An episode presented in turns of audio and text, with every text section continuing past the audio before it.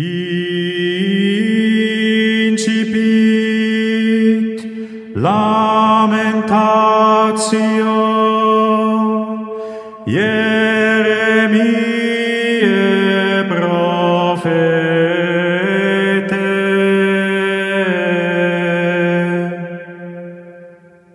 Un'analisi del concilio Pubblichiamo a puntate l'ultima opera di antimodernismo di Don Pietro Leone, Il Concilio e l'Eclissi di Dio, già proposta per iscritto in inglese dal sito Rorate Cieli.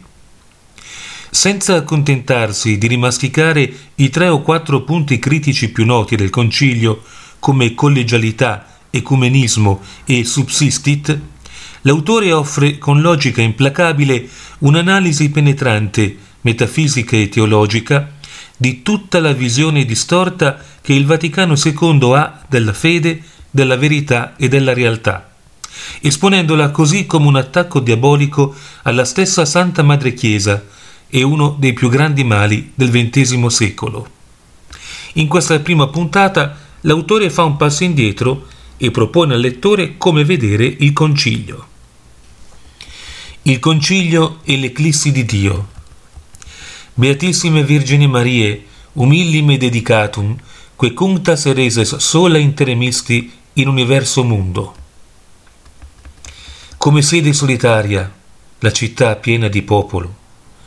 È diventata come vedova la signora delle genti, la sovrana delle province fu sottoposta al tributo.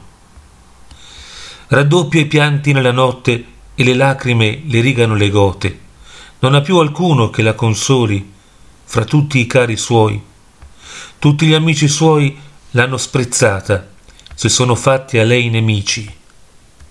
Hanno battuto le mani a te quanti passavano per la via, fischiarono e scrollarono il capo contro la figlia di Gerusalemme.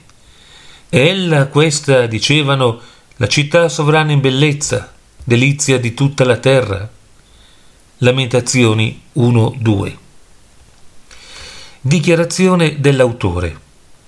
L'autore sottopone quest'opera al giudizio della Chiesa, rinunciando e ritrattando anticipatamente tutto ciò che essa potrebbe ritenere non conforme alla santa fede cattolica. Nota bibliografica. Ci siamo affidati ai seguenti eccellenti lavori.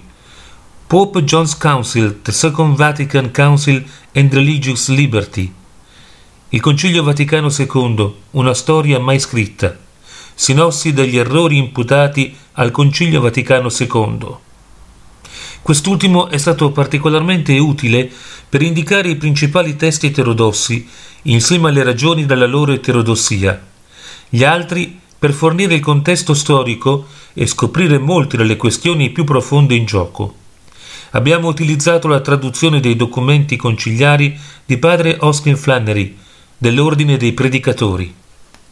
Riconoscimenti.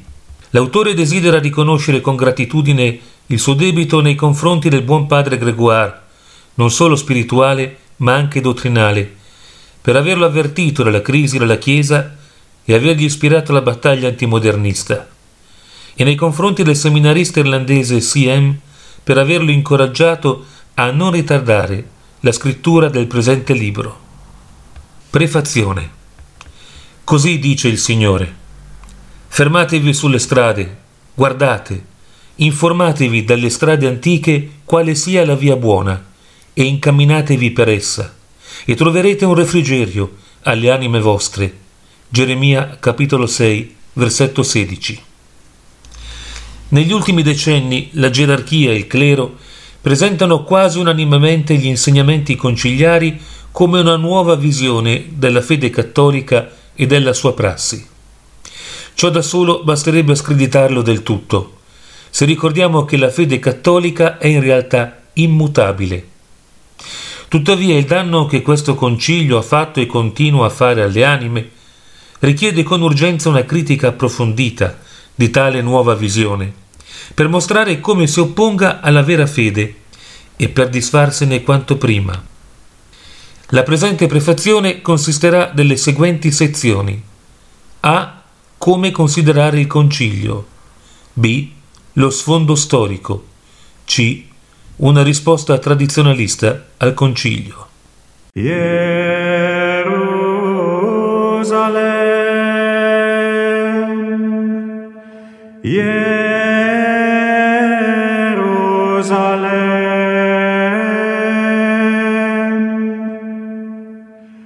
convertere ad dominum